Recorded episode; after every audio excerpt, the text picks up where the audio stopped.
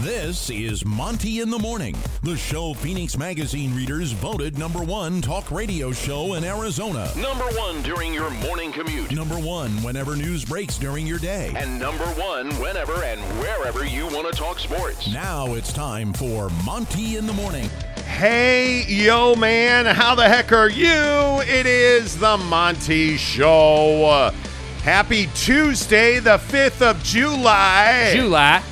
Good to see everybody already commenting. Good to have you on the program. A lot to get to today. The Utah Jazz continue to be in the middle of the trade machine. We'll have all the latest details for you. This Kevin Durant situation uh, looks like it is going to jump off here in the next couple of days. We have the very latest in how are the Utah Jazz involved in the Kevin Durant trade. Let me ask you this. Yesterday for the 4th of July barbecue, was it a smoker or a barbecue? Like, you know, charcoal briquettes and stuff. Open flames and stuff. You know, we'll talk about that. What did you eat yesterday? We've got to talk about four day work weeks. That excites me. Just hearing Yeah. the words four day work week. Yeah, well, you know, it's National Workaholic Day apparently today. So, We qualify. yeah. I'm serious. I think Yeah, we qualify do. as we like absolutely do. complete and total workaholics. Yeah. All right, so all of that coming up. Make sure that you uh, give us a thumbs up and a like right now if you are here on the show. We greatly appreciate that. It helps this show grow. Uh, it helps us do our job better for you, friends, because that's what we're all here for to make sure that you're taken care of.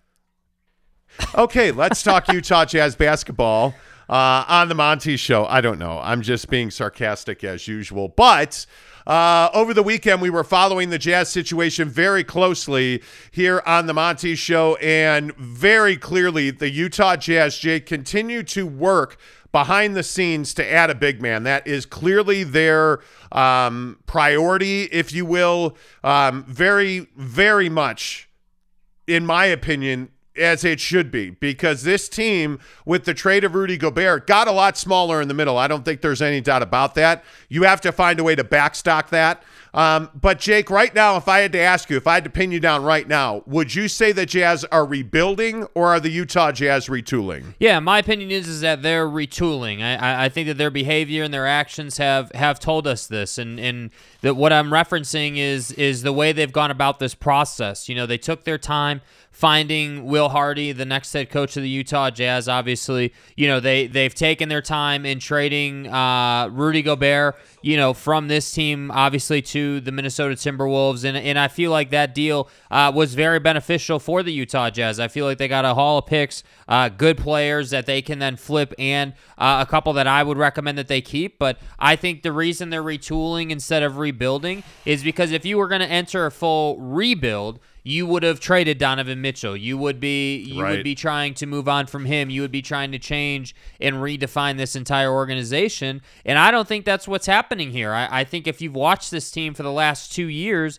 you know that this team went through some struggles in the locker room this past season. You know that it's been a fight for Donovan Mitchell uh, to really get to the level that we all expect him to get to. There have been some injuries and some things have gotten in the way. And so I think, you know, when we try to define retool or rebuild, I just think a rebuild is just not what we're seeing because a rebuild would be tearing the whole thing down, shipping everybody out, trying to be, you know, trying to be the Oklahoma City Thunder as an example, or the Orlando Magic, where you're trying to get to that top, you know, three in the NBA draft. And that's not what the Utah Jazz have done here. But I think what they have done is they've said, all right, the team that we have was good. It was, you know, competent to a certain level, but we haven't been able to get to uh, the Western Conference Finals. We haven't been able to, you know, contend at the level we want to contend at. So where how do we change that? Where does that process start? Well, that process started with trading Rudy Gobert. So now that that's done, now um, you know, the information we have is that they are involved in the in the uh, Kevin Durant situation as a as a third team to sort of facilitate Brooklyn and Phoenix doing a deal. So that's why I say this isn't a full on tear it down, burn it down rebuild. This to me is a retool where you're just reshaping the team around your best player in Donovan Mitchell, and you're hoping and, you know, not really hoping, counting on the fact that Donovan Mitchell comes back as a complete player, and the guys you put around him enable him to be in in positions to uh, to carry your team in the biggest moments. Yeah, and I, I think one of the things that is that is very clear is that the Utah Jazz are chasing uh, DeAndre Ayton and John Collins. Sources last night around the NBA, um, you know, told me that the Jazz were very close on a John Collins trade with the Atlanta Hawks before this Kevin Durant thing jumped off last week. And John Collins obviously is a guy that's a good fit, but I think the question you have to ask yourself is DeAndre Ayton a better fit or is John Collins a better fit? And I'm here to tell you it's DeAndre Ayton, and I don't know that it's close. DeAndre Ayton brings you size at 6'11. He brings you an offensive skill set uh, that is superior to what you had with Rudy Gobert or what John Collins brings you. Now, are you getting the defender that John Collins is? Certainly not. Uh, but I think what DeAndre Ayton lacks defensively, you can make up for with his offensive production. And I would tell you that what the Jazz need is a big who can shoot a jump shot. And there is no doubt in my mind that DeAndre Ayton fills that bill. I do wish DeAndre was meaner. I wish he was tougher. I wish he wanted to end dudes, but he doesn't. But DeAndre Ayton's a guy that can give you 20 and 10, 20 and 12 on a night in, night out basis, and he can do that in multiple ways. He can play at three different levels, Jake. I love DeAndre Ayton, and that's the guy that I would choose. If I were the Utah Jazz, I'd take De- DeAndre Ayton over John Collins. Yeah, and I think you can't teach size, and, and that's the only thing to me that he really definitively has over um, over John Collins. I think that their games are just completely different, meaning that John Collins to me is a more explosive player. He's somebody that you will find posterizing guys multiple times a season. You know, he does have a three-point shot in his bag, like but he doesn't have that polished mid-range elbow jumper that DeAndre Ayton has that enables you to really get uh, you know layered in the pick and roll game, meaning that that you know it gives Don options essentially based on what the defense is running, uh, whether to give it to DeAndre Ayton to knock down the elbow or to take it to the to the to the hole, you know, and, and that's what I think ultimately this you know this retool needs to be defined as. Like if you're a Utah Jazz fan and you're sitting here saying, okay, what is this team trying to do? Because they just traded away one of our best players that we had last season. Uh, maybe I don't know the guys that we got back from Minnesota. So, what really are we trying to do? And I would tell you what the Utah Jazz are trying to do is put Donovan Mitchell in positions to be successful by bringing in guys that give him space and give him options to operate, which is what he didn't have the last couple of seasons. So when I look at Ayton and I look at Collins, I would agree that Ayton probably is the better fit. He has the size. He trends a little bit more traditional big man without being, you know, lumbering and, and limited um, from a speed standpoint. And I just think that that DeAndre Ayton can do a lot for you. That said, if they went and got John Collins, I would not be sitting here criticizing that move because I think John Collins is incredibly capable uh, within his game. So I wouldn't criticize that at all. No, I'd agree with that. I mean, uh, uh John Collins or DeAndre Ayton are both going to be upgrades for you. But I think when you look at what you have to do here to compete, I think DeAndre Ayton certainly makes that happen. But of course, and again, the question is, are the Utah Jazz trading Donovan Mitchell? And I think this is the number one question that we keep hearing um, and it's mainly because you have people in Phoenix and Brooklyn talking about how um, the Nets are trying to get Donovan Mitchell to team him with with Ben Simmons. And I would again say that by rule is not allowed in the NBA because you can't have two rookie contracts that have been extended. So when you look at the max deal that Ben Simmons is on, they traded for him. So you could have two of your own rookies that you've given max extensions to or designated rookies on your roster. Right. But you can't trade for two of them. And Ben Simmons obviously was acquired by trade by Brooklyn, and they would be acquiring Donovan Mitchell by trade to have that second one. Now, by some miracle, is there a scenario where you can see that the Brooklyn Nets offload Ben Simmons? I think that's awfully difficult to have Ben Simmons end up on the Phoenix Suns. I think that's asking an awful lot out of Phoenix. They want Kevin Durant. Right. Kevin Durant wants the Phoenix Suns. I think it's awfully difficult to go to the Utah Jazz and make the case that, hey, give us Donovan Mitchell, we'll give you Ben Simmons. Ben Simmons hasn't played in more than a calendar year. He's coming off of a significant back injury, and he is dealing with mental health issues that are unclear and undefined. So while it is possible I don't see it at all likely that that Ben Simmons and Donovan Mitchell end up on the Brooklyn Nets. And oh, by the way, the Jazz, according to Utah Jazz sources, have turned down everybody who have called about Donovan Mitchell, from the Miami Heat to the Charlotte Hornets to the New York Knicks repeatedly.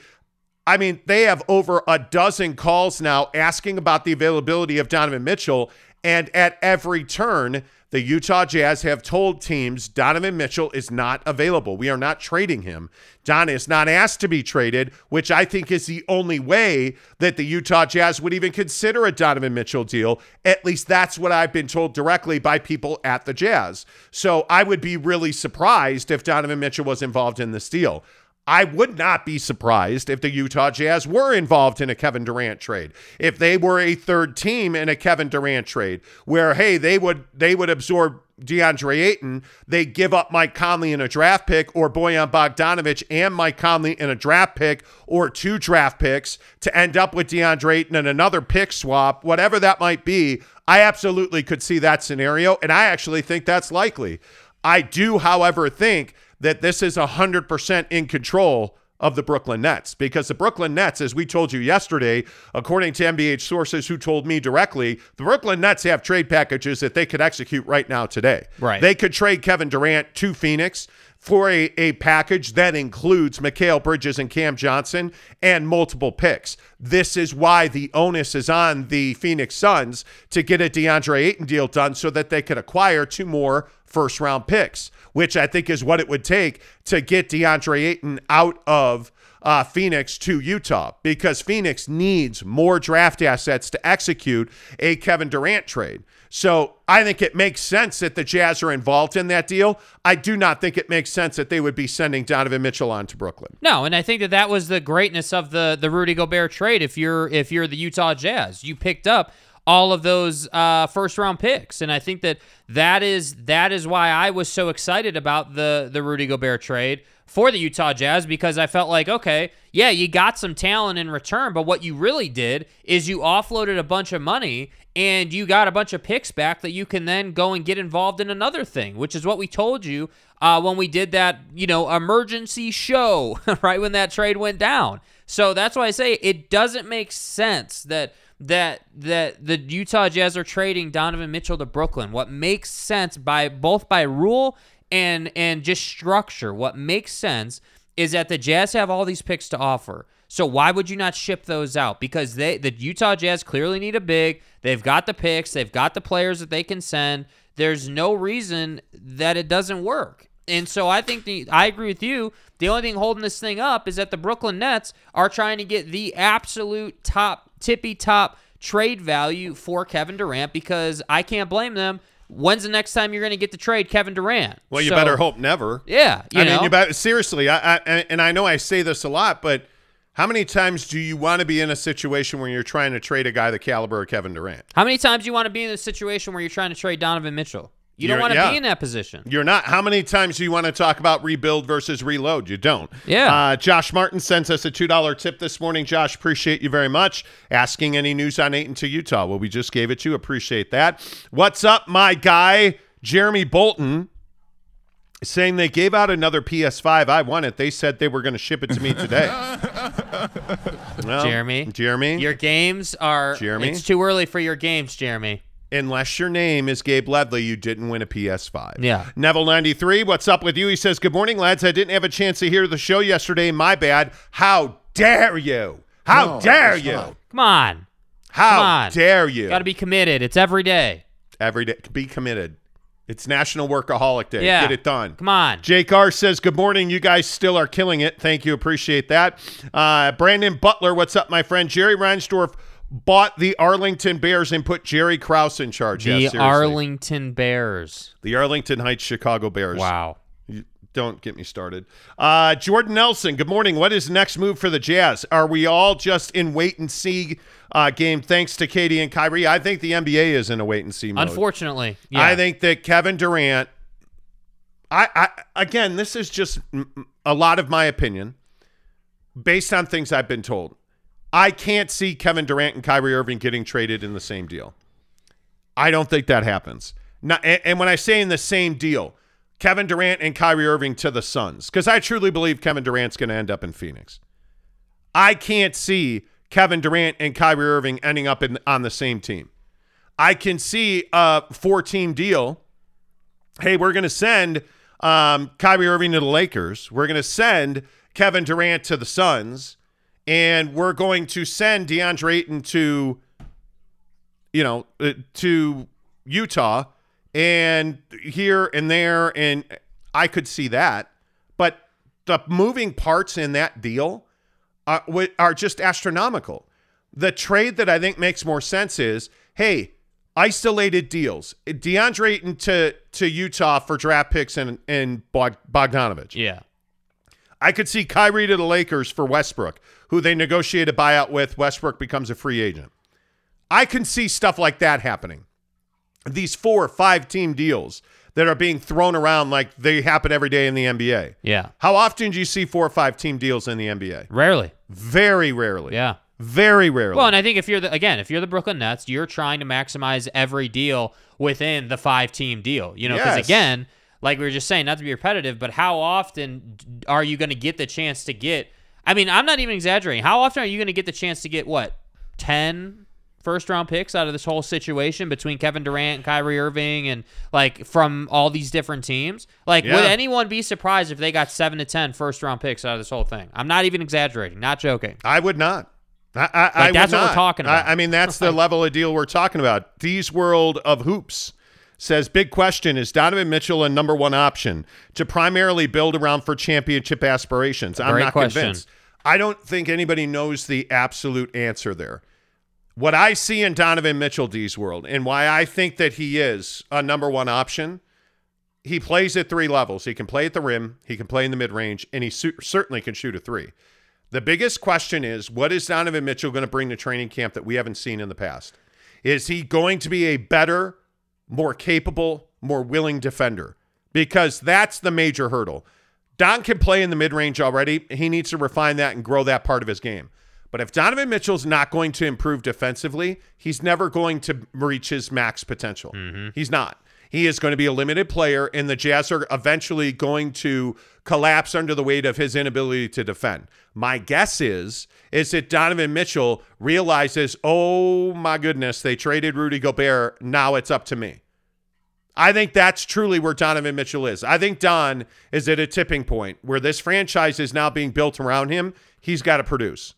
And the point is, Kevin Durant is a guy that's a number one option. He defends well. He uh, clearly, I think he's the best offensive player in basketball. Um, there's no doubt about that. Donovan Mitchell's not that guy. He, in my opinion, has the talent. He has the ability. He has the capability to be that guy, but he ain't that guy right now. And I think the reason he's not is because he's not a wanting and willing defender. Now, is that because the system said feed everything to Rudy? Could be. A lot of guys have said their number one defensive tool was okay, let him go because Rudy's protecting the rim. Now that Rudy's gone, does that mean that Don becomes a better, more willing defender? I don't know. We'll find out. Right. But I know he can do it. It's not a question of can he do it. It is a question of will he do it. Well, and I think the only other thing that that I would be concerned about um, is the leadership side. You know, I think that that this that's one of the bigger things here is that hey, we moved on from Rudy Gobert. We're remaking this roster. That's going to require Donovan Mitchell to be a leader off the court too, to, Yes. to make it all work. And so I think that also, not that I doubt that he can do it, but you know, it's just one of those things where until someone does it, you don't know. But to answer your question directly, I do think he can be the best player on a championship team. Um, I just think he needs more space to operate and better Yes. contributors. Yeah, I would agree with that. Uh, Alex Chacon says, Good morning, fellas. Another day of waiting for the Ayton has been traded to the Utah Jazz. Woj, Woj bomb. Exactly. Yeah, man. Um, you know, good morning to uh, Rudy Sanchez, Ryan Buckley. Good morning to you. Um, one round left. Good morning too. He says Ayton comes to Utah. He will put up monster numbers. Him and Don have super duo potential. I agree. Yeah. I, I Yeah. and that's the other thing. By the way, I think the free flowing style that DeAndre Ayton showed us in Phoenix also plays really well in Utah. Like I think in the in the system that that most of us believe Will Hardy is going to craft, they're going to play wide open basketball. Which they should, eh, man. And, well, that's what the game dictates now. Yeah. You, this half court, you know, sometimes play an offensive set, sometimes shoot a three isn't what's going to win you a championship. You have to be more free than that. You have to be, what's the word? Whimsical. You have to be able to run, play in transition, play defense, and in shoot the flow three of the ball. game. In the flow Yeah. of the game, like you have to. The way I always describe it is, you have to play in the flow of the game within the structure of your team. Like, like obviously you have to know your limitations, as the old saying goes, right? Like every man's got to know his limitations. Well, every starting five has to know their limitations and how to play within the flow of the game to have success. Yeah. Yeah, and I, I think the the biggest thing is that you have to you have to understand that when you look at John Collins versus DeAndre Ayton, uh, that's why I say I think it's very clear that DeAndre Ayton's the better the better option here. That this is a, a trade where you know I, I feel like the Jazz have to get this done. Yeah. Danny's got to execute and get this DeAndre Ayton deal done. If they're able to acquire DeAndre Ayton, I, I mean, that is a huge jump into the timeline of winning a championship Yes. because right now you're retooling. If you trade Donovan Mitchell, which again, the Jazz have told me repeatedly they're not doing that. Mm-hmm. If they if they were to trade Donovan Mitchell, you're not retooling, you're rebuilding. If you trade for DeAndre Ayton to put him next to Donovan Mitchell, now you are retooled. And it's a huge difference in philosophy. Yep. John Collins is a is a is a guy that's a work in progress. I think DeAndre Ayton, his growth has to be on defense. You like what he does offensively because again, he can shoot the the spot up jumper, the catch and shoot, the push jumper. He can dunk. He like he's a good rebounder. You need him to be better and more intense on defense. I think John Collins is a guy that's far less able offensively. I think he's a guy that's far more versatile defensively. I'll take Ayton every single day. Mm-hmm. I, I don't even know. Honest to goodness, I don't know that it's that close. Well, When- and the NBA Finals experience. I mean, we can't well, forget that. I- and I think that's huge. Yeah. I, I think the the as much as the ending has been ugly for DeAndre Ayton in Phoenix, Mm-hmm. his exposure to Monty Williams, his exposure to CP3, his ability to to describe and share what he felt in the finals, I think is significant. And and one of the things I think this Utah Jazz team has really lacked is anybody that's ever been there and done what they're trying to do now. Agreed. And so you look at DeAndre Ayton, he didn't win, obviously, and he was a big reason they didn't win. But he and Will Hardy have both been there now. yes. They both have that experience of that path, that pressure, what that weight feels like sitting on your chest when you're trying to win a championship. And to me, I think that is something that's been sorely lacking in this organization. So, yeah, I actually feel like this is a situation where DeAndre Ayton is the far better option. Well, and if you get DeAndre Ayton, then I think we have to we have to say, hey, like this, uh, like if you if they do the Ayton deal, and let's say they do nothing else, then I think the offseason's been an A plus. Coaching hire, changing Yeah. the roster. Like if you don't get Ayton and you do some smaller trades, then I think we're probably in like B ish area. You know, eighty percent of like what you could have done. So I, but I do think they're aggressively pursuing Ayton, no doubt. Yep, I agree. Spencer Morgan, good morning, my friend. He says all the action so far indicates rebuild. Really? Uh, to think they are retooling requires belief in trades and signings that have not yet happened between now and the start of the season. If you look at the roster and draft capital as it stands right now, it's a rebuild. Retool may be what's going on, but we need to see some evidence of it. Not there's that's exactly I mean, if you right. just sit, you're right. I mean, if Yeah. if they just sit here, I, if they just sit on their hands and do nothing and just keep the picks, then yeah, I mean, I Where would they are today. Yeah, I mean, if you just sit where you are right now today, then yeah, I have to agree it is a rebuild. But the, but I know, like I, I I think we can say on this show, like with the information we have. I, I mean, I would feel confident saying it's like 99.9% done that more moves are coming. I, I just don't think that th- there's no point in in doing the Minnesota Rudy deal in in valuing getting all those picks back if you weren't going to do something with those. It just doesn't make a whole lot of sense from a basketball perspective. No, I agree. Josh Martin gives us a five dollar tip. That's seven bucks Thank today, you. man. Appreciate you. Uh, by the way, you can send us a tip as well if you like. You certainly don't have to. There's a dollar sign below in the comment box. Just click on that; it'll allow you to execute. If we get Ayton, do you think w- um, we'll make more trades? Upgrade a point guard. I think. My guess is there's two more deals coming. I think there is one more blockbuster trade coming. I, Yeah. I, I think, and then there are some sculpting deals coming. You know, like I mean, when when you give yourself a significant haircut, it's not just a pull out the clipper, let's do this. Yeah. you know, you got to style it. You got to pull out the. How much you want on top? How you know skin know, fade on the side? Yeah, you what are we doing? A two on the side or a three? Yeah. you know, You like are what you are. yeah, Yeah. yeah, it's a work in progress. But yeah, I, I, Josh, I don't think you're, I don't think you're off base there. I do think you have to do more. I, I think Jared Butler becomes an incredibly important figure in this conversation. Hey, conversation. summer league starting mean- tonight, I believe it is. Yeah. is that tomorrow? Is Today. it tonight? Yeah, it's like Today. tonight. Yeah, so like watch if you have time or record it or whatever. Watch the summer league because he will get run in the summer league. Yeah. Uh, D's World of Hoops says, and also Spencer, why would you, uh, why would Mitchell waste years in a product that's playing first round bound? It would be smart for both sides to part ways. Well, I think if you're completely tearing this thing down to rebuild it, you're probably trading Donovan Mitchell. Yeah, But again, I would go back to what our sources have told us almost from day one, which is that the Utah Jazz have told Donovan Mitchell, we will spare no expense. We will build around you. We will get talent here.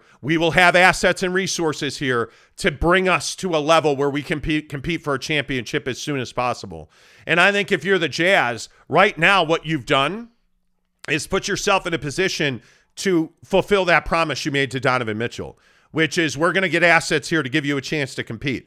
Because right now they're a first round play-in team. That's where they are. They're a 7, 8, 9, 10. Mm-hmm. That's who they are by this roster. If you go and get a DeAndre Ayton, now you're six through four, five, six in in the West. You change the point guard, you upgrade, you you bring some signings. Now you can compete towards the top of this conference, and it didn't take you five years to do that. So my guess is they're going to make one more significant trade that I think, if, if you had to ask me right now, I would think it would be DeAndre Ayton. But a lot of that trade's going to depend on Kevin Durant. yeah. Um, I think that they'll make that deal. And then my guess is they'd like to hold on to Bojan Bogdanovic and they'd like to upgrade their starting point guard. Because I think everybody in this organization agrees Don's better off the ball. When you have a true point guard that handles the ball, brings it up, that's why I could see a guy like a, a Cam Payne being thrown into that Ayton deal. Like we talked about this the other day as well. I don't necessarily believe it just has to be DeAndre Ayton. Yeah. I mean, I, I think if you're able to get the Torrey Craigs of the world, if you're able to take some role players and you're able to, you know, to to get a, a Joe Harris from Brooklyn in a three team deal, if you're able to land those kinds of assets, if you're in a, a, a three team deal with the, you know, the Suns, the Nets, and the Jazz, I mean, both of those teams have pieces that you would want. I mean, Yep. certainly guys like Harris that that you're hearing they want to move.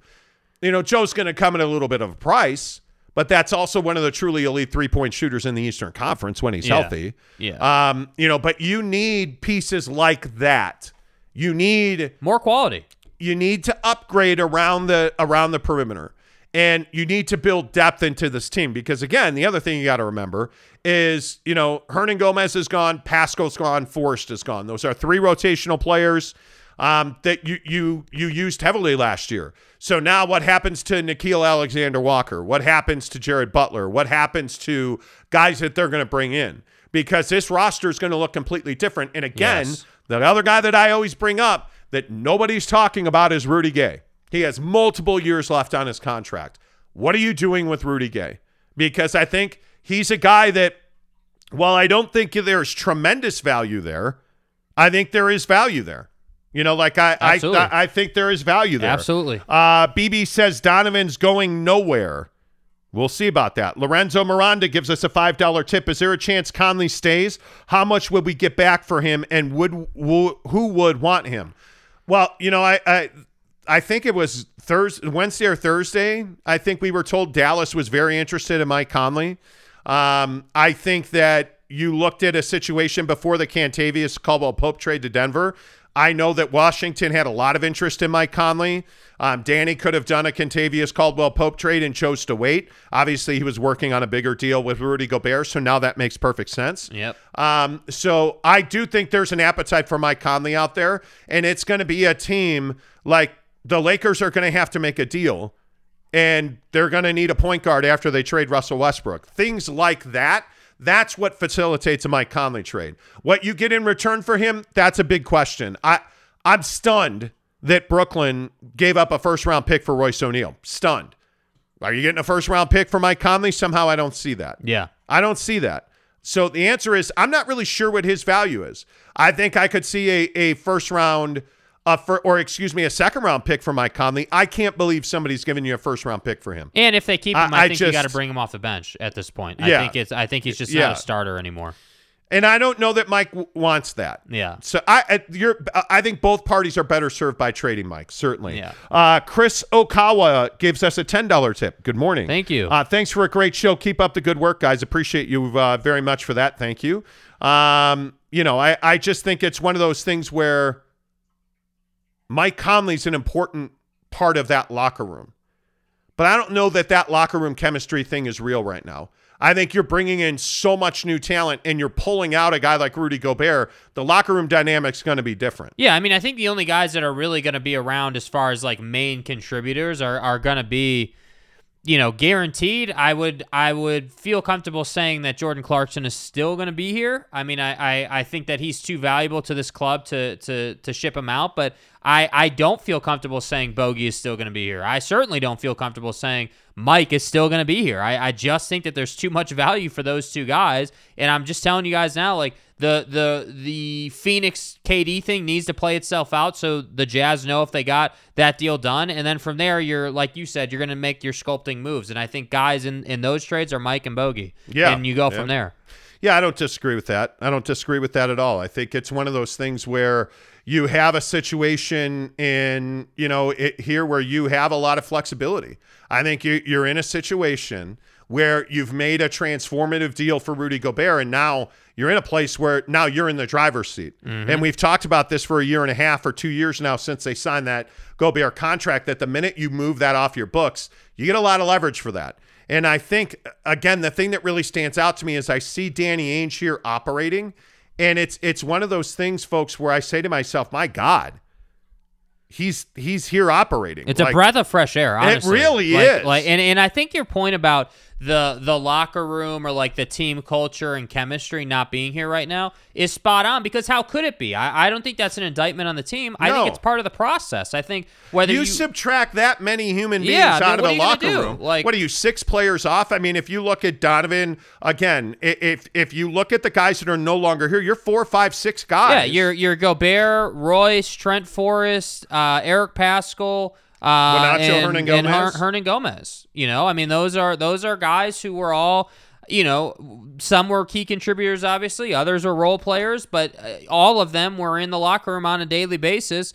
Uh, you know, coming to the office together. So that's why I say, like, I think that there we had a couple comments earlier in the show about hey like are they done is it is it a rebuild or a retool well right now it's a rebuild well I'm telling you it's a retool because there's no way that you can just sit here where you are Yeah. you don't just make the Rudy trade to just sit here there are more trades coming and that's why I say definitively it is a retool And I want to go back to James Knight's comment. I only see Don leaving unless it's by his own doing based around lifestyle. Again, I I, I think Donovan Mitchell likes wearing the note. I think Yeah. he likes being a Utah Jazz man. I do think culturally and politically he's uncomfortable in, in Utah, as he should be.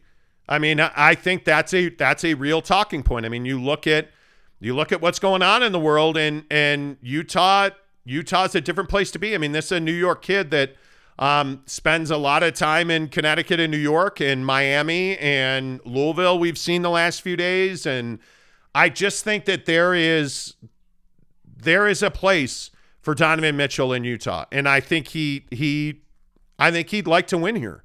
I do. I think I think Donovan Mitchell is a guy that's okay going to Louisville.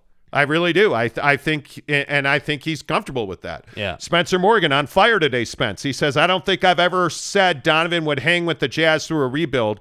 I don't think he would. Yeah, I don't think he would either. But I again, don't I, I, just got to keep emphasizing this. Not that I'm saying that I that I disagree with you, certainly on any level, but I just think if you look at this logically, they're not going to trade Donovan Mitchell because if that was going to happen, they Yeah. would have traded him before they traded Rudy. Yeah, because I think you and I think you get far more value for for Don than you would have for Rudy. Yeah. I don't see a thing where they're trading both of them. I I just That's the other thing that doesn't make a lot of sense. I mean, I guess I don't I don't think so. The only way it makes sense is if Danny Ainge was brought in here to tear it down and, and rebuild the team, which I don't think he was. Again, What has Ryan Smith said repeatedly? Not that he said much, but what has he said when he's spoken? He has said, "Hey, our goal is to win a championship, and I care a lot about the the LHM uh, legacy that that they built, and in carrying that in good earnest and improving it and leaving this organization better than I found it." And I think that part of that process is not doing the five, seven, ten year,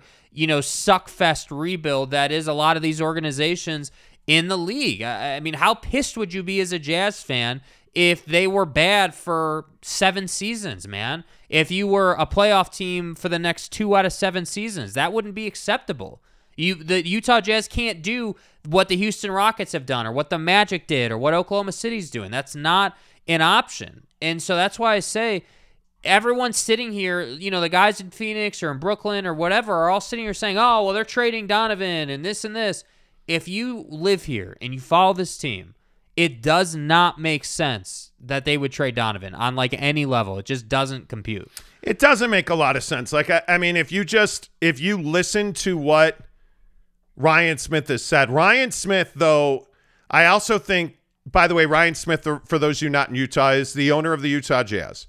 And I think Ryan Smith has gone through kind of a an evolution as an owner. I mean, I, I think part of buying a team, which he did two years ago as a young billionaire, is learning. And Ryan Smith made a lot of mistakes. I mean, whether it's the uniforms, I'm not trading Joe Ingles, whatever it might be. Ryan Smith has made a lot of mistakes. Hiring Danny Ainge was not one of them. Yeah. That was a really good move.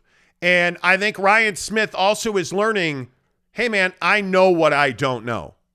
And Danny Ainge is a guy that's done what I'm trying to do. So let me give him basketball operations. Let me make him my CEO. Let me have Danny Ainge go out. And as one of the commenters said last week, it's wild to see Danny Ainge operating unlike the Utah Jazz have ever operated. Yeah. And that's what Jake and I have talked so much about because we're used to the NBA operating the way the NBA operates. No You know, emotions, numbers, like It's- situations. i- i- Jazz fans are so used to being tied to Karl Malone, John Stockton, Karl Malone, Eaton, you know, all these Joe names Ingles. and these historic guys. And yeah, Joe Ingles. And hey, emotionally, I bought his jersey because he's got this great accent. And listen, I get that. But do you want the great accent or do you want the shiny trophy? right. because you don't get both generally.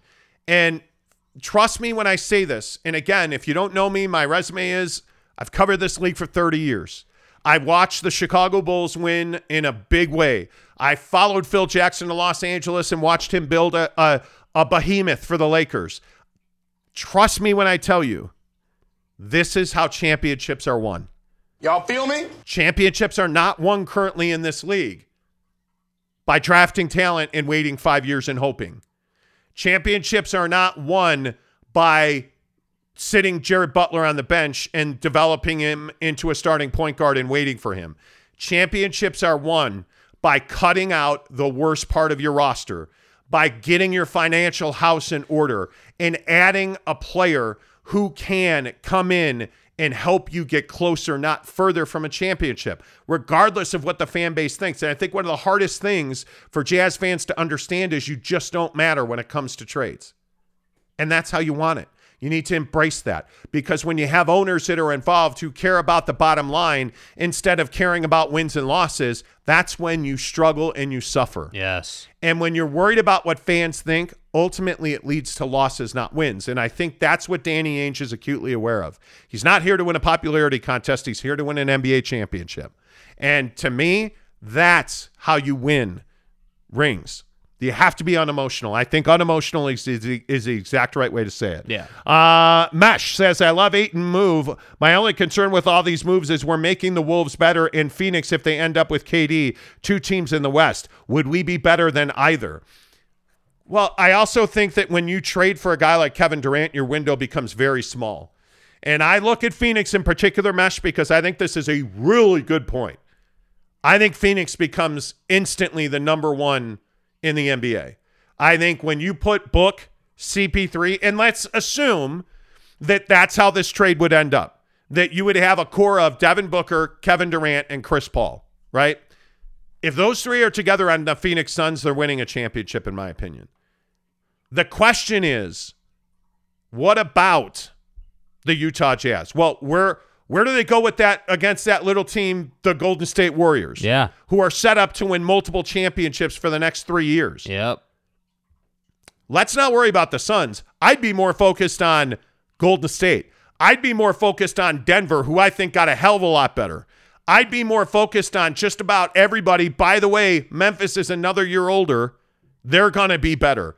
The West is not getting easier, it's getting more difficult. Yeah. The Utah Jazz are a better team today than they have been at any time in the last two years. And I think success over the next couple of years is getting to the Western Conference Finals. Yes, I would agree and- with and- that. And that's why I agree with you. Like, I don't think that you, sh- if you're a Jazz fan, you shouldn't be worried about the Suns. Like, yeah, you're going to play the Suns, obviously, and, and those we'll, we'll love those matchups and everything. But as far as the postseason is concerned, you're not going to see them unless you get to the Western Conference Finals because they're probably going to be a one or a two seed. And depending on how it all plays out, like I uh, again, if they make the Ayton deal, they you know kind of finish shaping up this roster. I would assume that the Jazz could contend for a five or a six seed. You know, so if that's the case, you wouldn't even see the Suns until the Western Conference Finals. And if you got to the Western Conference Finals, you've improved. That was a successful season. So Yeah. I just think that it's a it's a win win for the Jazz to do the and deal. And, and to take that next step forward, even if you do run into the Suns. Yeah, and I want to go back to James Knight's comments. Joe Ingles' contribution to the Jazz is a little more significant than emotional fan favorite. Just saying. Well, until he deteriorated rapidly last year and then ultimately wound up with a torn knee ligament, yeah, I would agree with you. I think Joe Ingles, how do I say this gently? Joe Ingles' value was his inability, his ability to make catch and, th- and shoot threes. He stopped doing that. He was no longer a defensive stopper. Those were his two highest best uses on the floor. Off the floor, obviously he was a glue guy, he was a leader, Yeah. he's a chemistry guy. He was somebody that that could quell the the the loud voices in the room. That's what you missed from him. The issue was Joe Ingles was never going to be the guy that was going to win you a championship. He is a piece of a team that wins a championship. There's no doubt about that. Why did he go to Milwaukee? Because he wants a best shot at winning a ring Yep. and he's earned that. And right now, that's not going to be in in Utah. Even though, again, I think that uh, this team is far better off today than at any point in the last two years. I think you are closer, and I know that sounds crazy, but the Utah Jazz today are closer to winning a championship than they've been at any point in the last two years. Yeah. And it's because their financial house is far more in order. Their roster is going to be far more in order. It's going to be way more balanced, and you're going to be built around a prototypical NBA superstar instead of a guy that can't score Yeah. and yet is taking 23% of your cap. Yeah, it, the only other thing I'd say on the Joe Ingles front, and this kind of goes back to the emotional thing we were just talking about. Like, I think for um, you know Utah Jazz fans, you know, like James Knight, who have clearly been watching the team for a really long time. Like you saw young Joe Ingles and the contributions and everything he was able to do early on in his Utah Jazz days, and you saw the deterioration, and, and that's why I say like it's it's not that it's not that we're saying that Joe Ingles didn't have value to this team, but I I think it's I do think it's fair to say in a respectful way, hey, he just ran out of steam, man. That's why the ACL happened. You put that many minutes on a body, on a knee, like it's it, like injuries happen, man. That's just part of life as a basketball player. So I just think that you can't be emotional about these guys who who who have been around for a long time. Like you just need to Yeah. say, hey, yeah, it's time. Yeah, and I don't think there's anything wrong with acknowledging the contributions that Joe Ingles made to this team. Yeah. Absolutely. Kurt, uh, good morning to you. Kurt Valenti says, but does Donovan want to stay in Utah? Let's be real. Utah's not a contender at all with what they got even eight. And I totally disagree. I think uh, let's have the conversation. Utah's not a contender Yeah. when we know what they're doing. Yeah. I don't think there's any doubt that this is from far from a finished product. This roster is, you have no idea what this roster is going to look like in a month. Yeah. You have no idea what this roster is going to look like in 24 hours. I mean, to me, that you're you're a little jump in the gun here when you say that you know this roster is not a contender. I, I and by the way, the other thing I think is important is that we stop talking about if Donovan wants to be here because he is here, and until he demands a trade, he's here. Yeah. And I, I think there's so many people that are sure that he wants out of Utah. He's done nothing to display that. And I, I can only say this so many times. Donovan Mitchell has done nothing to say, I want out of Utah. I hate playing in Utah. I don't want to be here. I love this idea that Donovan Mitchell is greedy and he's selfish and he wants to go to the Knicks to win a championship. Yeah. If you're greedy and selfish, are you demanding a trade to the Knicks? Because you're not winning a championship in New York in the next five years at this moment. you're not. You're closer to a championship in Utah than you are in a Nick uniform Agreed. right? So this idea that Donovan Mitchell is forcing his way out, like Congratulations, but that's bullshit. you have no evidence of that. You have no evidence. And again, I can only tell you what people at the Jazz have told us. He's never, not once, not before, not i i currently, nothing. Donovan Mitchell's never demanded a trade from the Jazz. Never. He has never once said, I want out. What Donovan Mitchell has said, and we've been repeatedly able to confirm, I want to win a championship, and I want to do that as soon as possible. That's every day. He has told the Jazz, I'm not willing to sit here and and go through you ripping this team down there the down to the studs. Because everybody keeps saying that. Donovan Mitchell has said, I don't want to be here with a, four other rookies on the floor. That's essentially what he said. The Rudy Gobert trade tells you that that's not what this team's doing. That they are committed to putting the assets and the money forward that they need to Yeah. to make sure that this team's competitive for a championship. And I'm telling you, if this next week to 10 days goes off the way I think it's going to, there's no reason this team can't win three rings in the next five years. And I think that starts next year. I don't think you're you're if Kevin Durant ends up in Phoenix, and I think he will, Yeah. you're not going to compete with Phoenix or Golden State. You're you're not. The question is, what does Golden State do? Because I think that's huge. You're not going to be able to keep Klay and Wiggs, in my opinion. You're going to wind up trading one of the two. And if I had to guess right now today, I would still say they're going to trade Klay. But hmm. that's just my opinion.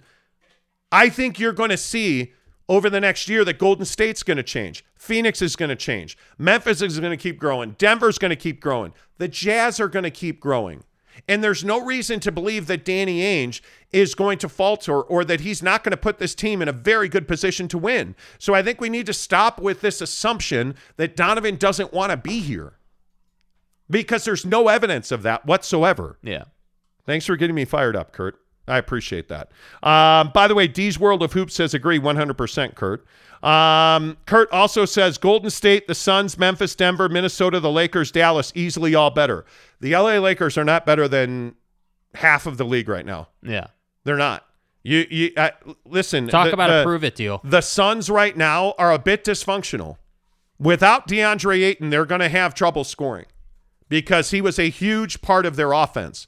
When a guy gives you 20 points a game, you don't just trade that guy away and think that Devin Booker is going to pick up and average 46 points a game because he's not. Right? So, again, I think everything's in, in evolution. Everything's time. changing and evolving and growing.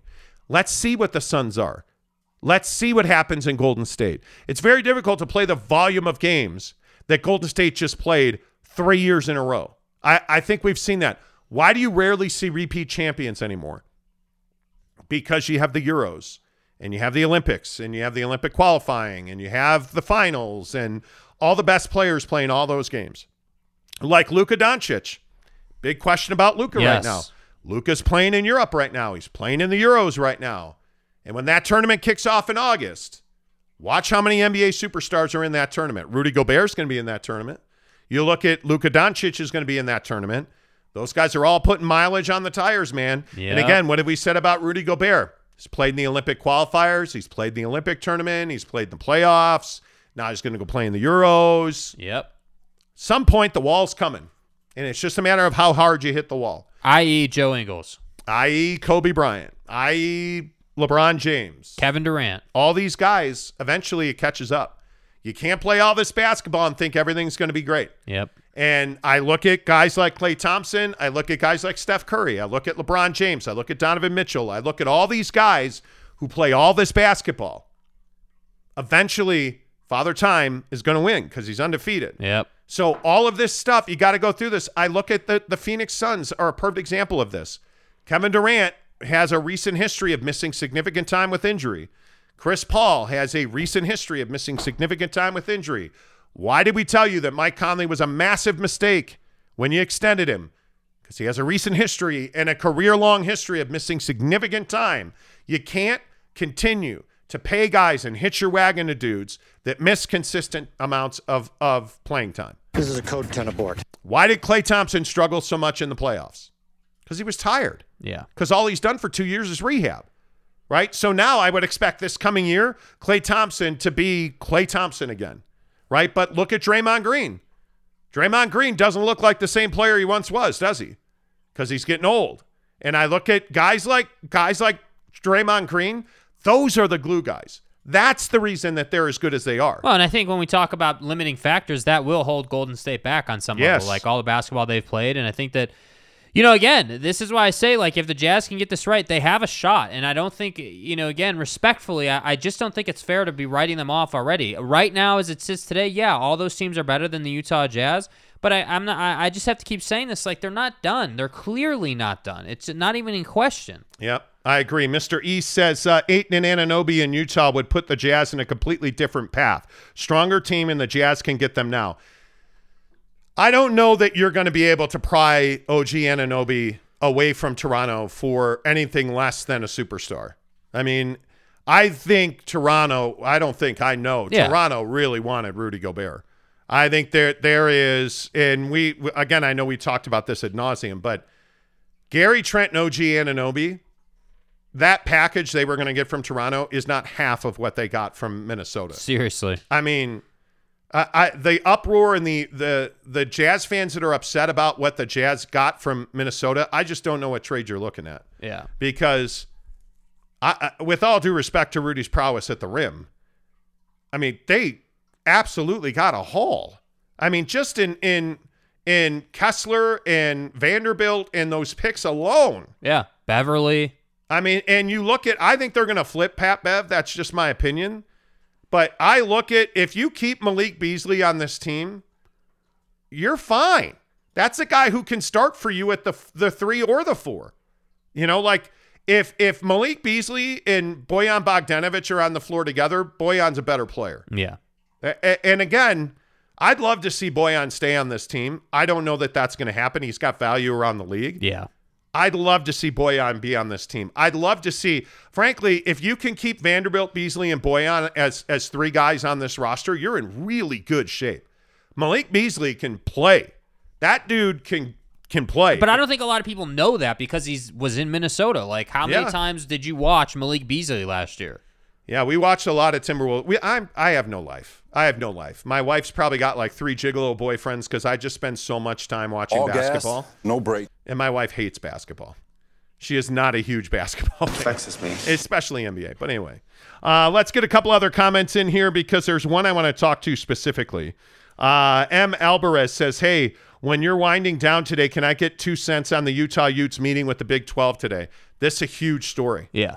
This is a huge story because, um, you know, frankly, my weakest my weakest relationships are at the University of Utah. But it's interesting that the folks I know at BYU, they're pretty convinced that Utah is going to make a deal today to join the Big 12. Like they are pretty convinced. That would be fire. They are convinced that Washington and Oregon are going to the Pac or from the Pac 12 to the Big 10. And there's a lot of people who believe that Utah and Colorado are going to the Big 12 today. I want the holy war. I want it. I want it every year. And if BYU and Utah wind up in the Big 12, how is Utah not instantly favored to be the Big the Big 12 champion? I want it. That is a that would be a killer addition. Yes. I'm not a, I don't happen to be a big fan of what they do in Boulder. That's just me. I hate Colorado with all due respect. um but my god, how if you're the Big 12, how do you say no to that? I know the Big 12 wants the Arizona schools. I totally understand that.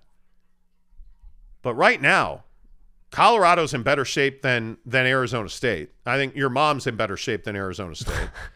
um, but I got to tell you, Arizona's on the rise. What what Fisch has done down there and the recruiting. I don't know how many you probably aren't paying attention. Arizona's not in bad shape. Arizona, since the Rich Rod, my kids are quarterback days, Arizona's gotten markedly better since they hired him as coach. And I'm telling you, Arizona's another one that belongs in the Big 12. I just think that I just think for for Utah, like you are in a position where you got to maximize the time you have left with Kyle Whittingham, and I Yes. think that I think that you know getting the Holy War back on the calendar every single year, and and and just and just why wouldn't you? Like my biggest thing here is is this is the price the Pac-12 pays for being incredibly subpar the last ten years. So you know the the funny thing is though, we sat in our vaunted pre-show meeting last night trying to figure out if we could talk football today, and we just haven't had time because there's been so much NBA. yeah. But this this Utah Big 12 thing is real. Yeah, I like And- football, I like football season, and all the things that go with it. When you're here in BYU, and from what I understand, the Big 12 is vetting Utah heavily. The Big 12 would love to add Utah. I'm sure. And my guess is that that that's going to happen because the my friends in Provo are all asking, hey, uh, you know, uh, uh, like they're all being asked by the Big 12 conference, hey, do you guys want to do this? Do you got? And the funny thing is, the funny thing is, the Big 12 is asking BYU about Utah. And the the irony of how much more leverage BYU has in college football today than Utah does. Yeah. The gutting of the Pac 12 has absolutely given rise to BYU's independence. And the decision that Tom Holmoe and the, the, the leadership at BYU made all those years ago to be independent absolutely looks like they did the right thing. Yep. Because the, the one thing you can say about Utah, before we get back to the NBA real quick, and then we got to get to Sean Watson, and then we got to move. But anyway, the point is there's two things you can't deny about the, the Pac 12. It cost you a ton of money. You lost money going going to the Pac 12. Yeah. There's no doubt about that. At the time, you didn't think that would happen. But at the end, you lost money and you lost Q factor, rating factor. You lost TV deals. Facts.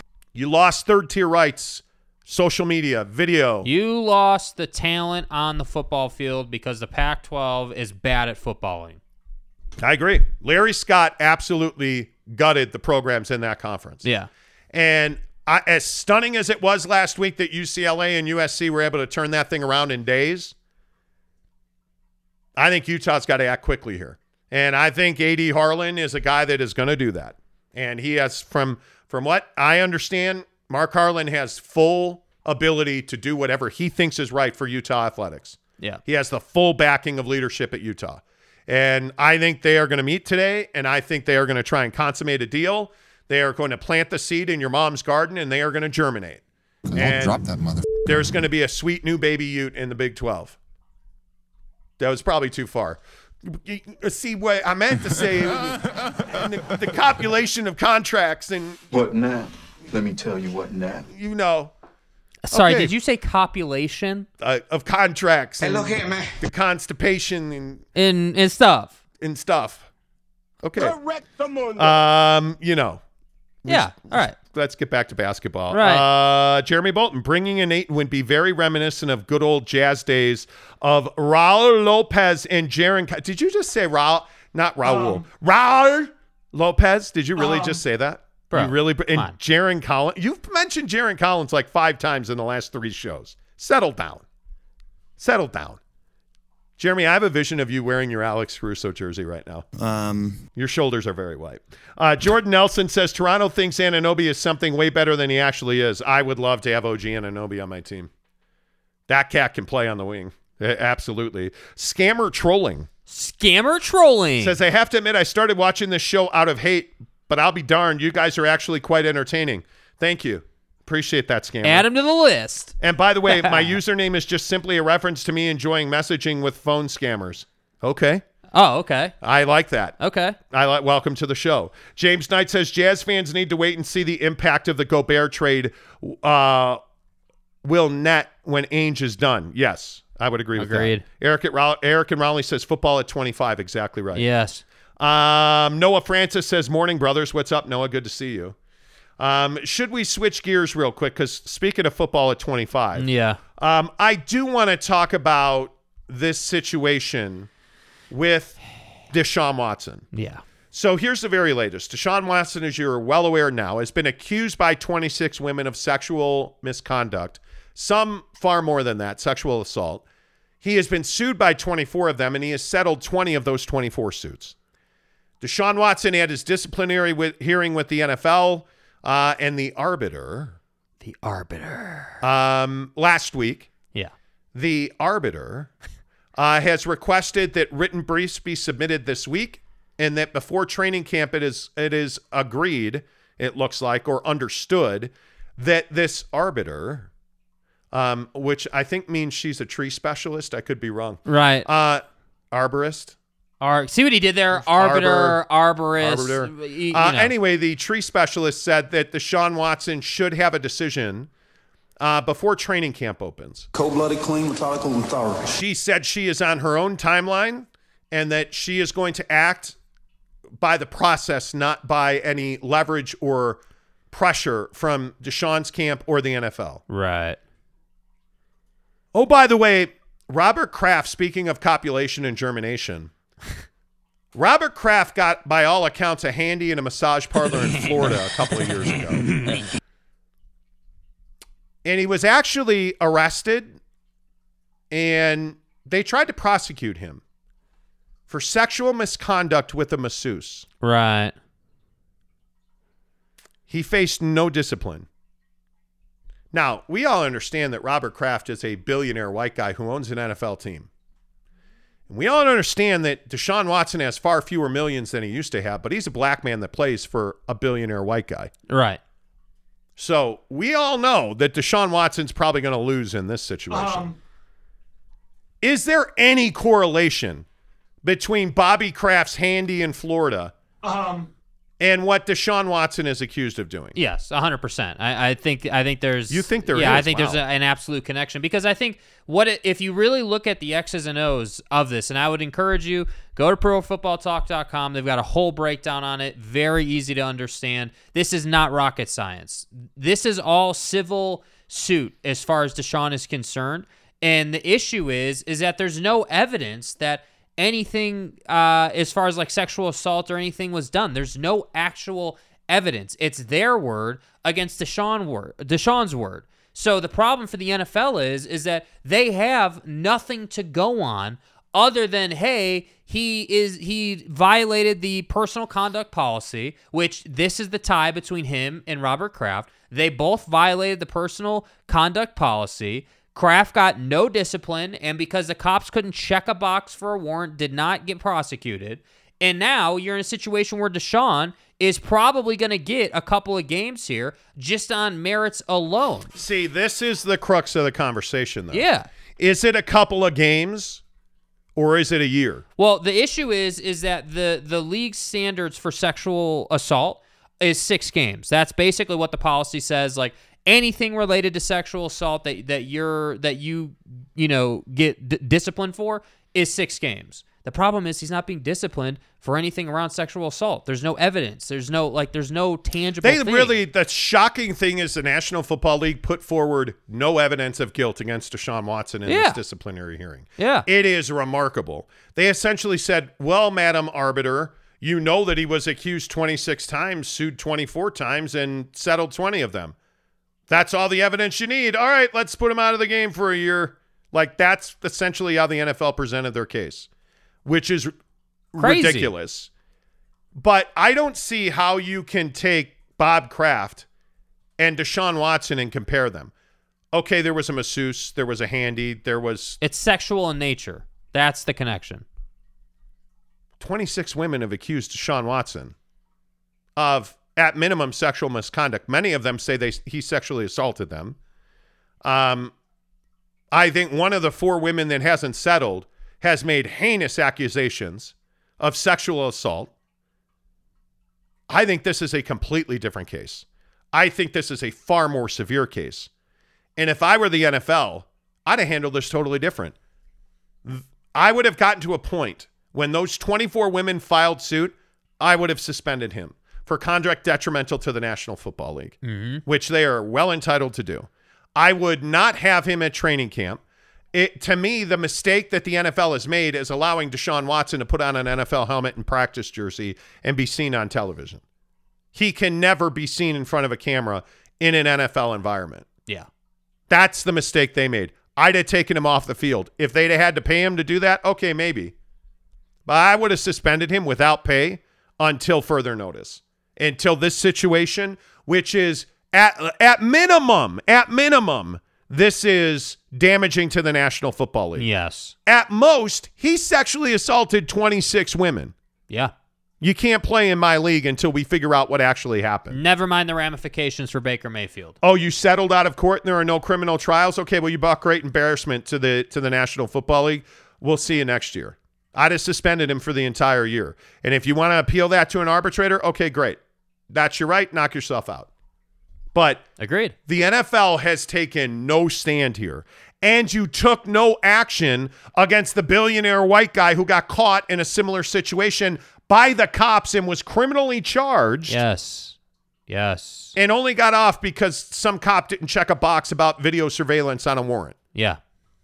And you took no action against him. Um, That's kind of a bad it's look. a bad look. That is a very bad look. A very bad look, in my opinion. All right. Thank you for being here. Let's get some of your comments in here. I'm sure uh, Jeremy Bolton says, uh, I'd love to have Utah in the Big 12. Give me that rivalry all day long. Don't disagree. Yeah. Uh, he also says, I wear my Caruso jersey and nothing else while doing yard work. So here's my question. So the boys are swinging free in the breeze. so I'm hoping then that the Caruso jersey is like a dress, at least a, the length of a skirt. Yeah. Did you get a tall or did you just get a regular? I said a skirt. a skirt, right? That so that's that's a, a a a skirt, but like with the shorts built in. Yeah. I'm hoping that, that that's a maybe it's a onesie Caruso jersey Right. with a skirt built into it. Right. and just kind of scruff it and play with it when it's wet. Because I don't think anybody wants to see your weed whacker, Jeremy Bolton. Hello? Is it That's HIPAA. is this, thing hey, on? Can we get some crickets in here or something? It is it, Yeah. it, it, are, is is is is this thing? Whoa, hey, there we go. is this thing on? Hello? Oh, Jeremy Bolton's in his yard in only a Caruso jersey. Just so you can go to Pound Town. The neighbors are like, "Oh God, call the cops." Nice weed whacker. Yeah, exactly right. Boy, Anyway, how's he gonna edge the How's he gonna edge the yard with that thing? Uh, anyways, what? It's a legitimate, valid landscaping question that we are asking. Yes, you did. Yes, you did. So, okay, good talk. Good all right, talk. it is National Workaholics Day. Yep. Yes, it is. Let's get into it. It is National Workaholics Day. Yeah. Are you, Jake, on board with a four day work week? Hell yeah, I am. I think it's necessary. I think that it is. Uh, you don't lose uh, productivity with a four-day work week, and I think people stay fresher. And I think that if you're an employer, uh, especially with how things are going now, like with work from home and everything happening, a four-day work week to me makes a lot of sense. I would rather work four tens than five eights. I just would. I think it. I would rather have the extra day off to do whatever the hell I want to, and then be able to come back Monday nice and fresh. And I think that's just as simple as it is. Damn God it. damn it. The bots are back in the channel. You- See, you reference Bob Kraft, and this is what happens. Well, you you referenced Deshaun Watson, and all of a sudden, the bots show up and they put out unwanted commercial content or spam.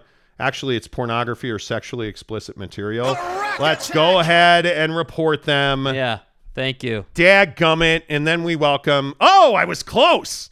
Mrs. Monty is on the show today. Let's tilt that down. Let's zoom in. You got a mic as well, her mic as well. Hey. Well, well, hey there. There she is. Mrs. Monty, would you be in favor of a four day work week? Hundred percent. I'm in. Let's do it. Let's do Hundo it P, now. bruh. Yep. Yep. Um, based on based on what do you say? Because I think the four day work week for me would just value our time a lot more. yeah. And the hardest part for me right now is we just don't have time to do the things we want to do. Yeah. We have too much time to do the things we need to do. So my my point is I want to be doing things that I want to do, not necessarily that I need to do. Yeah, uh, absolutely. Um, I, I think that we work ourselves really hard, and um, I venture to guess that most people are already doing four tens. They're probably doing five tens. Um, you know, so I would say that if you know if we can reduce that down to four, it'll probably end up being four twelves, but still, I get an extra day on, on a weekend. I- Well, Jake Jake had some stats. I mean, there are a lot of countries that already do four day work Yeah. weeks. Yeah. I mean, i and if you think about the countries doing that, Yeah, it's kind of crazy. So you have a country. Belgium is the one who kind of started this whole this whole sort of of like flow as far as like what you know doing a four day work week, getting getting ahead of that whole thing. But you've got countries like you know Germany, you know the UK. We even have some countries here in the U.S. who are piloting four day work weeks countries here in the U.S. or companies in the U.S. Jake Sorry. needs more of that caffeine. Yeah, again, four day work weeks. Anyway, yeah, it's it's yeah. Anyway, go ahead. so Day after a long weekend. It no is, but we right. we do have major companies piloting Yes. four day work weeks in the United States. Yeah. And Yeah. I think when you look across Europe, certainly the Finns, the Swedes, um, the Germans. Um, again, I, I New Zealand. New Zealand's another one. Australia's another one. That Yeah. They're trying to get more quality of life at a higher level of production with their workers. And I think overwhelmingly studies have shown that when you work less, you're more productive. And when you work four days, if you work 10 four hour or four tens, um, which is a standard in service industries like and public servants, Yeah. cops, firefighters, routinely work four tens. So you get more productivity. I'm all in favor of it because again, anything that gives me more time for the things I want to do, I'm all in on that. Yeah, I, I totally agree. Um, and it's interesting in the for the the large corporation that I work for, we had an all hands call recently where someone asked the question, "Hey, uh, are you willing to go to a, a four day work week?" And essentially, they said just like the ability to work from home, they left it up to the directors of the teams to make the choice of what you know needed to be done in order to accomplish the work. So, you know, for some teams that's probably not going to work to have 4-day work weeks, but they did open it up for that. Is that really going to happen? I don't Eh, probably not. Probably not. I mean, I, I will admittedly say I'm a workaholic. Yeah. Um, I love what I do on this show. Um, and I think most people here know that I work at Yelp full time as well. Um, Yelp is my job. This is my passion, right? So Yelp, Yelp is the, you know, I've worked at Yelp for the last almost three, years. Three years in October. Yeah. And so for me, Yelp is the first job I've ever had outside of broadcasting on a full time basis, like, hey, career job. And the issue obviously is the same issue that many people face. I make insane money at Yelp. Like I make incredible money at Yelp. How do you walk away from that and do the things you want to do? Mm-hmm. Well, the way you do that is you bank your money and you work your side hustle and you and it's it's interesting that over the last two and a half years, we've done several things in addition to working at Yelp because Yelp gives you incredible flexibility. Yelp gives you incredible benefits. Yelp Yeah. gives you incredible money. Yelp enables you to do a lot of things like work remotely. Yelp Especially when you're know- a top performer. yeah, and I think Britt, your point, Mrs. Monty, your point about um, working remotely. Yelp is a company that has said we're closing our offices, our our our workforce, because what Yelp did during the period of time that we're not allowed to talk about, Right. uh, here on YouTube, Right. uh, is they sent everybody home. And they gave us all high tech equipment to do our jobs and continue to make them billions. And Right. then when the thing we can't talk about ended and they opened up the offices and gave people a choice, not many people went back to the office. Yeah. So now Yelp is saying, okay, well, you don't want to be here? We won't be here either. We're going to close our offices in certain cities And save ourselves a lot of money. Which, but it makes perfect sense. Yep. And my point is that, like, you, you, you work for a tech company, we work for a tech company. Yep. Tech companies are quickly figuring out that employee happiness and allowing your employees to thrive, that's where you get the highest level of execution, in my Yes. opinion. You know, like, I, I just don't think there's any doubt about it. And I think that we're going to see uh, um, that if we go into more of a recession, this is one of the levers that companies can pull easily. They can get rid of the building instead of getting rid of the people. It is a huge cost savings to cut that overhead for the physical building and then be able to keep people. I think we will see that happen a lot if uh, you know as we go into a recession if that's what truly happens. Well, happens. and I, I think when we talk about four day work weeks, I don't know anybody that would turn down a four day work week. I, I, I truly do Well, not. and I think for those of us who side hustle as well, we're working like eight days and four days. You know, you're working you, you're working your nine to five, and you're like we get up at like four fifteen every day. Like it's no it's no joke. You know, Yeah. and that's that's the tough part. Yeah, uh, let's get some comments in here. Uh, Eric and Raleigh says zero, uh, zero day work week. Yes. One James day. Knight Yeah. says if you need to do stuff, you have to pull sickies. Okay. sick days. sick days. Yeah. Casey Finlinson says, now when it comes to the four day work week, are you always a Monday or Friday off kind of guy or on a rotating schedule where once a month you get a four day weekend? No, I'm a Monday through Thursday guy. Give me my Friday, Saturday, Sunday. Yes. Because I can drive to Denver and snowboard on that. I can, you know, I can build infrastructure. Or I can uh, like all these other things Yeah. with that The extra day. consecutive days off is where the difference is. Yeah. I don't I don't just need an extra day off. I want consecutive days off where I don't have to think about about doing my job. Yeah, I totally agree with that. Eric and Raleigh says work four hours on Monday afternoon, leave work Friday at one o'clock. I already work. I am only allowed to work 40 hours, period. Yeah. So I usually work extra hours during the week, and then I wind up working a half day on Friday because I'm at 40 hours. Yeah.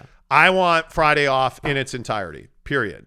And whatever I got to do to get that, I'm in it. I'm in dude, it. The, the price of having the ability to not think about your job on any given day is huge. Like the benefits of that mentally are you it, you just can't put a price on it. Yeah, totally agree. Uh, Zayman says uh, best four days is Wednesday, Saturday, Sunday off.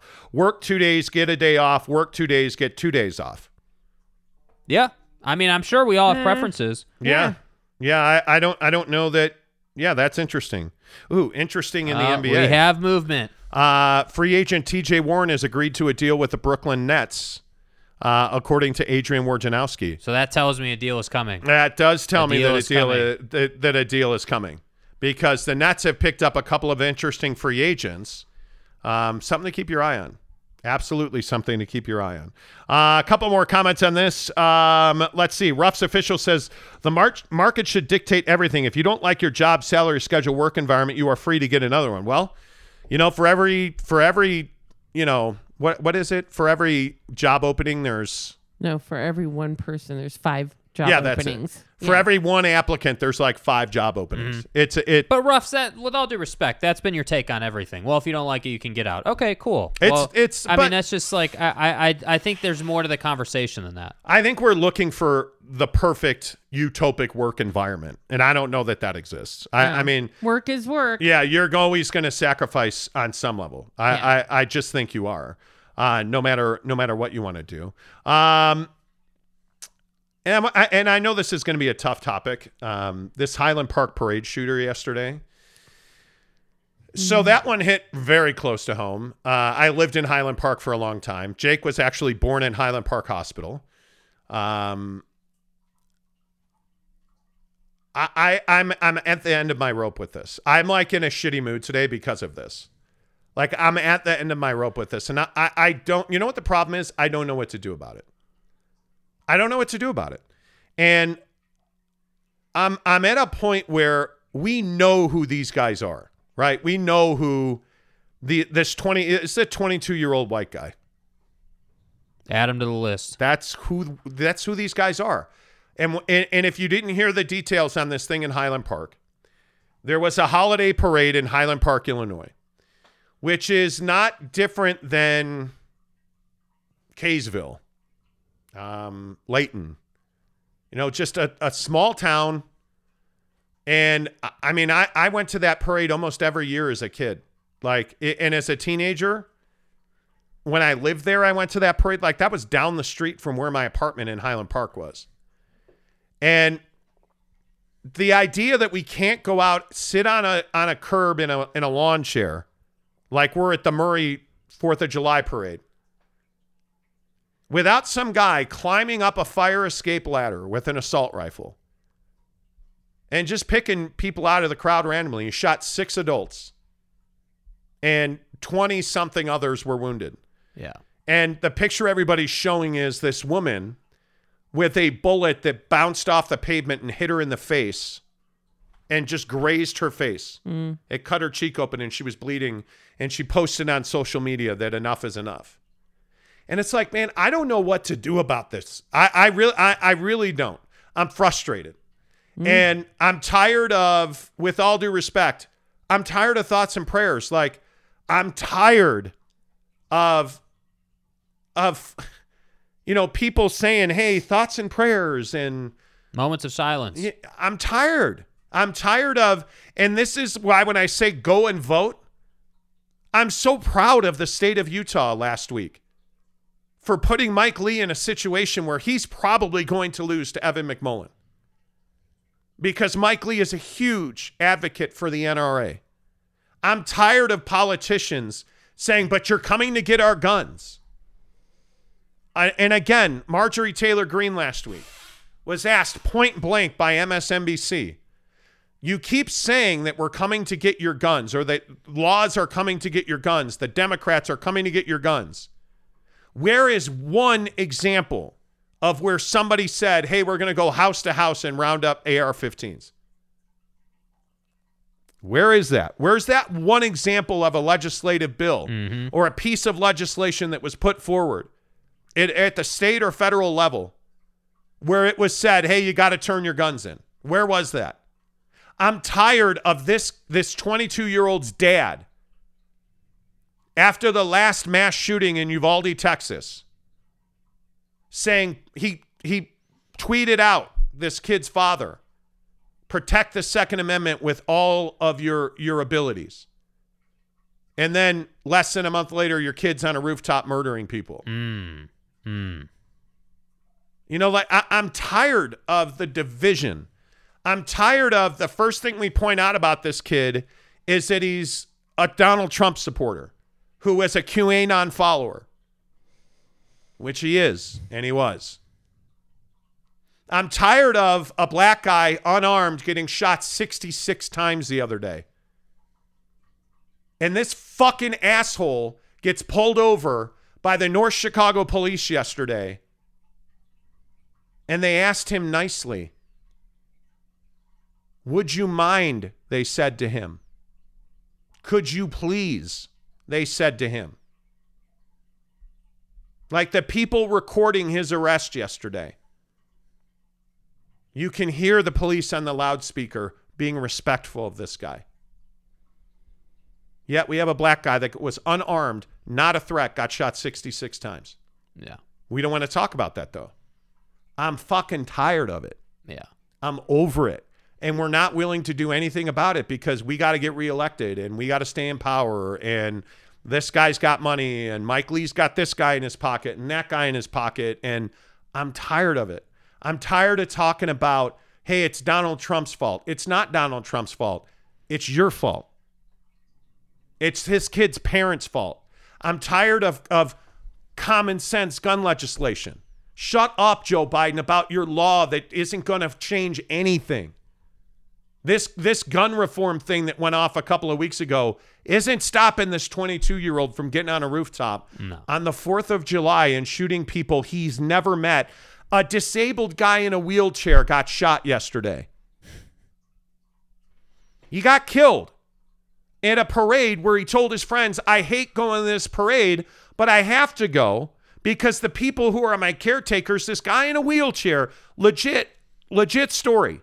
This guy in a wheelchair yesterday at Highland Park, the parade, he gets killed Yeah. by this asshole on a roof. Doesn't want to go to the parade, but he needs round the clock, 24 hour care. And the people who were caring for him said, Well, we're going to the parade, so you're going with us. And he winds up getting killed by this lunatic on a roof. Yeah. That's where we are in this country. And nobody's willing to change it because we don't want to talk about it. We want to we want to make sure that everybody's got their AR-15s. Stop selling the weapon. Stop selling these weapons of mass destruction. I'm not worried about nukes, bro. You know what I'm worried about? Going to the grocery store. Yeah, they're not using handguns. Right. I, I'm I, I'm telling you, at some point we've got to get to a place where we don't talk about deer hunting with AR-15s. Because look, we don't deer hunt with AR-15s, and if you do, you're you're reckless. We don't need assault rifles. We don't need AK 47s. Nope. That's not it, it, it- that's not what it's about. We don't need, man, I, I'm telling you. th- what we did two weeks ago with common sense gun reform was not common sense. But you look at the leadership in this country, they can't get anything done because they're all on the opposite side and this guy's going to vote this way and well it's the midterms so naturally if there's a republican the democrats are going to win the house and if there's a democrat the republicans are going to win the house. Mm-hmm. Because that's just the way we do things in this country. Do you guys understand that we've just become the country that nobody wants to go to anymore because we just shoot people here? Can't go to parades anymore. we got cops on patrol in Philadelphia walking through a wooded area during their fireworks display, getting ambushed and shot last night. We got cops going to a domestic disturbance, getting murdered with their canine dog last week. What at what point do we say this isn't who we are? And the the the argument of well, if we all had our guns, we would have taken them out. It has never happened. It has never happened where other people pulled out their guns to shoot the shooter. That does not happen. It is a very poor idea. And it doesn't mean that you arm teachers because look, it's never happened where the shooter gets shot by other people with guns. It doesn't work that way. So stop telling yourself that that's the solution is to arm people more. Get rid of these uh, weapons that do not need to be in our neighborhoods. But if you look at the school shooting thing, you're exactly right. Like this idea, the funniest thing is that you have like Ted Cruz saying that in Uvalde, Texas, and you have Greg Abbott, the, the governor of Texas, saying, well, we're just going to have a single entry in and out, and we're going to put armed guards there. Idiotic. Well, he showed up with an AR 15. And uh, uh, just don't even bring up what the police never did in Uvalde, please Never.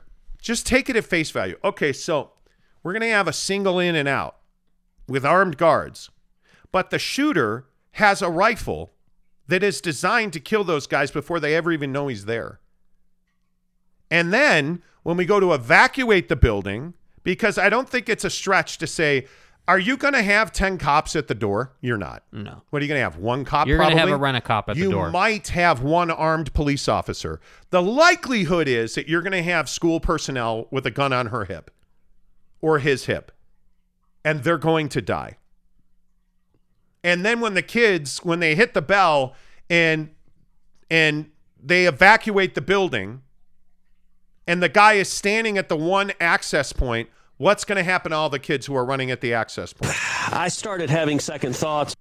It doesn't work. Yeah. And then this idea that, well, if we'd have had people armed in the Buffalo grocery store, those black folks wouldn't have died. A senator, actually, a state senator actually said that. Or maybe he should. Those black folks wouldn't have died. What? Why? Why? Why can't we just have the discussion here? Why can't we, without Kurt losing his mind, saying that we need to stick to sports? Why can't we just have an open, honest discussion about where we are in this country? Because I can tell you, I'm 49, about to be 50. I've never felt more hopeless than I feel right now. I don't want to go to the movies. We went and saw Top Gun the other day, and it wasn't the thing I'm not allowed to talk about because there's been so many lies and half truths about the thing that got everybody sick with your arm and stuff. Right. Vexes me. That's not the first thing I thought of. You know the first thing I thought of? Well, it's a huge movie, and maybe we'll all get shot going to the theater. Because I'm telling you, this isn't a Chicago thing. All these assholes in Texas that were like, well, those are the black people shooting up Chicago. No. This was a 22 year old white kid with an assault rifle on a rooftop at a parade. And by the way, thank God he lost his water. Did anybody, like, did you guys see that? That homie freaked out, dropped his weapon, and took off running. Like off the building. Yes. He dropped his, no, he was on a rooftop Yeah. shooting down, Right. Panicked, dropped the weapon at his feet, and took off running Ah. got into a car and ran up to North Chicago, which is, you know, if you're in downtown Salt Lake, imagine that you are in Bountiful. Yeah. He ran from that far got spotted by the North Chicago police. A, a brief chase ensued. He stopped at an intersection and got out and surrendered because they asked nicely. Yeah. Please and hey, thank you. buddy. Hey, buddy. You think Hey, you man. could get out of the car? Hey, be bro, so can nice. you? Yeah. And like they were nice to him. Hey guys. Anyway, my point is, Yeah. we just can't have a conversation. But I'm telling you, the one thing that I can control is voting. That's the one thing that I can do. And I get it. Mrs. Monty yelled at me the other day that I should write letters, and Do something. I totally get it.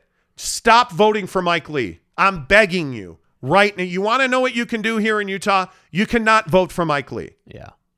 This is a guy who has routinely and at every chance he has gotten, Mike Lee has betrayed the United States of America. Whether it was on January 6th, where he worked diligently behind the scenes to overthrow the vote, he is it's in text message, it's in writing There's evidence. Whether it is his clandestine trips to Russia, whether it is his his work with the NRA, he has never chosen us. He has always chosen them. And at some point that's got to change. I'm voting for Evan McMullin. And it brings me great joy to see that he only got 41% of the Republican vote. That 60% of Republicans in the state of Utah did not vote for Mike Lee. Mm-hmm. That brings me great warmth to my heart because he's an asshole who does not care about you or your family and yet won't stand for questions. And dare he, he doesn't watch the show. Mike Lee, please join us. Come in and let's have a conversation. It is an open invitation. I've called his office a dozen times. He, he has never once called me back and doesn't want to because Mike Lee doesn't answer questions. So is what it is. All right. The I, I feel better. Um, let's see. Scammer uh, trolling says, Kurt, the show is almost over. It's what they do at the end, a non-sports topic. Every day we do it. Yeah, and by the way, by the way, I'll just get ahead of this and say, Kurt, if you don't like it, you can leave. I, I we don't care. And Like, Kurt, my, before we all crush Kurt, he says, "Stick to sports, please. It's my only place I have to decompress from the madness." Well, I, I hear you, man, but I get that, but but again, uh, you can't have. I'm sorry, we're, I'm not here for. Oh, it's a sports show. You can't do you can't do lifestyle topics. This is uh, th- this. We're all in this together. Like I, I It's- just think it's it's just what it is. It's uncomfortable, and it has to be uncomfortable until Yeah. we can fix it. Yeah, And that's what sucks. That's what sucks. Our Fourth of July got fucked up. Yeah, it Like did. totally Yeah, destroyed. did. As we sit in our homes and go, well, I guess it's probably not safe to go out. Probably not safe to go to a large event and look at look at this nut at the hot dog eating contest. oh my gosh! This guy you that- can't even shove hot dogs down your throat. This guy that runs up to Joey Chestnut with a sign in his hand, and Joey Chestnut said, "I had no idea what he was doing there." like, the, So where's your tackle a? Where's your security? So Joey Chestnut puts a guy in a chokehold, Dropped him. and they wind up grabbing him. Yeah. Um, Eric and Raleigh says, "Preach the good word, Tim. Thank you." Uh, Hodo Gonzalez says, "Well, it does happen." Giggity says, "Mrs. Monty is spot on. Armed civilians will shoot other innocents because of no training." Yes. Exactly right. Uh, Giggity says, "Cancun Cruz. F that cr- clown." Yeah. Yes. Yes. Uh, JJ Craggett, Craggett says, "Preach." Uh, Ruff's official says there are mass murders in Philly, Chicago, Baltimore, D.C., New York, New Orleans, Oakland Yeah. every day. Most of these states have strict gun control. No, they don't. No, they don't. No one has strict What gun. does that Nobody look has like, strict dude? gun control. no one does. What does that look like, man? And Yeah. that, this is the best part about the Chicago thing. Do you understand that in Chicago, gun violence is a is a daily way of life? And those guns, almost overwhelmingly, the guns the cops take off the street in Chicago are not from Chicago. They come in from Wisconsin and Indiana, almost exclusively. They come in from out of state. So it's not that gun control in Chicago doesn't work. It this is this is the abortion argument. Oh, it's banned in Alabama. Okay, well I'll just go to Georgia, or I'll it's banned in Texas. I'll go to California or New York or wherever. Yeah. We need a comprehensive uh, plan of attack where we stop selling these rifles, these assault weapons that are murdering our children. Man, And they're just readily available. That's the problem. I'm not. I, I'm somebody who says, "Hey, like, I'm not saying that you know, we should just eradicate them from existence. But it's you can't just have any Joe Schmo going and getting them. Just like anything else, it has to be regulated. you have to fulfill criteria and get checked out and vetted. Like there Yeah. has to be a process, and that's the issue. BB says, seriously, you liberals, I learned to accept your wrong opinions on politics. But the interesting thing is, and that may be tongue in cheek, I don't know. This isn't a liberal issue. No. This is an American issue. How long is it going to be before we have a, another mass shooting in Utah? A day. Like, and that's that's we've had over 300 the first half of the year. We're In like country. 311 in this country. When, when it, it's coming, it's not a matter of if. It is coming. Yes. And the other thing that we got to stop doing is we have to stop publicizing these these people. Like that that these mass shooters, it needs to be it can't be a non-story. It needs to be not about them. It needs to be localized. I agree there's a guy that said this many years ago in the UK, but we've got to stop talking about their names. We've got to stop talking about their families. We've got to stop talking about what they've, you know, how infamous they are now. Because that's what they want. This kid didn't kill himself. He wants to be a celebrity. Yeah. Well, You know, like it, it just is, it is what it is, man. I get it. Uh, Colby says, Where do I find NCAA realignment talk? Well, we already did it. We did it during the sports segment. Uh, Ruff says, The right to a gun is written in the Constitution. No, actually, it's not. It's not written in the Constitution. The Second Amendment doesn't say that you can have AR 15s. Right. The Second Amendment says we have a right to bear arms to protect ourselves from a tyrannical government. Right. That's what the that's what the Second Amendment says. It's not, hey, you have a right to stand on a rooftop and murder people, and then you have the people that are survived have the right to watch you do nothing about that. That's not what the Second Amendment says. And at some point, we got to get away from this idea. Well, the Constitution was written and it can never be changed. Fuck that. It was con- written more than 200 years ago, and you know who wasn't in it? Come on. Women, people of color, and also probably you. Because you know what? You weren't rich. That is the honest truth. If you were an immigrant, which, well, guess what? Everyone was, it's a problem, and no one's willing to address it because they also follow a you know a 2000 year old book Yes. and it's time for change it's time for reality people it it's okay to say hey we started this way and it was really good we now have to make changes it was necessary at to, that time. in order Yes. to be better yeah. if you don't want to be better, you're just gonna die the way that you are. And it's it, I I can't explain it enough. Yes, we had a great intention in our country. Our constitution was important. It was important when it happened. It was 200 years ago. But this is what happened during the during the period of time that YouTube doesn't want us to talk about. Look at the high percentage of Americans who are now who now have the thing in their arm, where it prevents you from dying. Mm-hmm. Well, do you think those people are just liberals? Do you think those people are only you know the sheep? No, dude, they're not. It's liberals and conservatives and Democrats and Republicans and independents because the the the lies and the misinformation. How can you? The other question, we're out. Anyway, We I could go on and on and on, man. we need Like, to have conversations about it because when we can have conversations about it and we can work through the problem, we can come up with a solution. It, it can happen. But if we're not having the conversations and we're not being realistic, because when you just go back to no, because of the Constitution, you're blind. yeah. You're blind. And, And- you need and to we- open your eyes and start having a conversation about what makes sense. Yeah, I, I just think we need to stop. We ju- we just need to stop. I, I, I don't, and I totally agree. The Second Amendment says a well-regulated militia, and it is time for that regulation. It, it is absolutely time. Um, and Ruff's, your opinion is welcome. He says arms. It doesn't say any type of arms. There's a process to change the Constitution. It's called amendments. With gerrymandering and district, you know, mapping, we've lost the ability to do that. How did we? How did we end up with a Supreme Court that's completely imbalanced? because we wouldn't vote be you- like it's a lie like come on man like it, it, this is the problem we won't be realistic about things and until we are realistic about things i just don't I don't know that we ever wind up in a better place. But speaking of which, a better Yeah. place is we have to go to work. Show's over. I appreciate you guys letting me vent on that. It's not something we do every day. We generally stay away from politics on this show for this exact reason.